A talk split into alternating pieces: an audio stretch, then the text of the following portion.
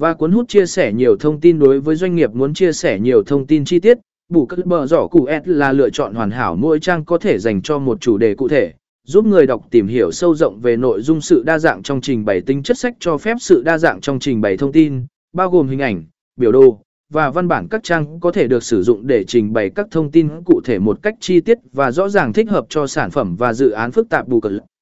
Brochure thường được sử dụng để giới thiệu các sản phẩm hoặc dự án phức tạp với nhiều chi tiết kỹ thuật trình bày theo dạng.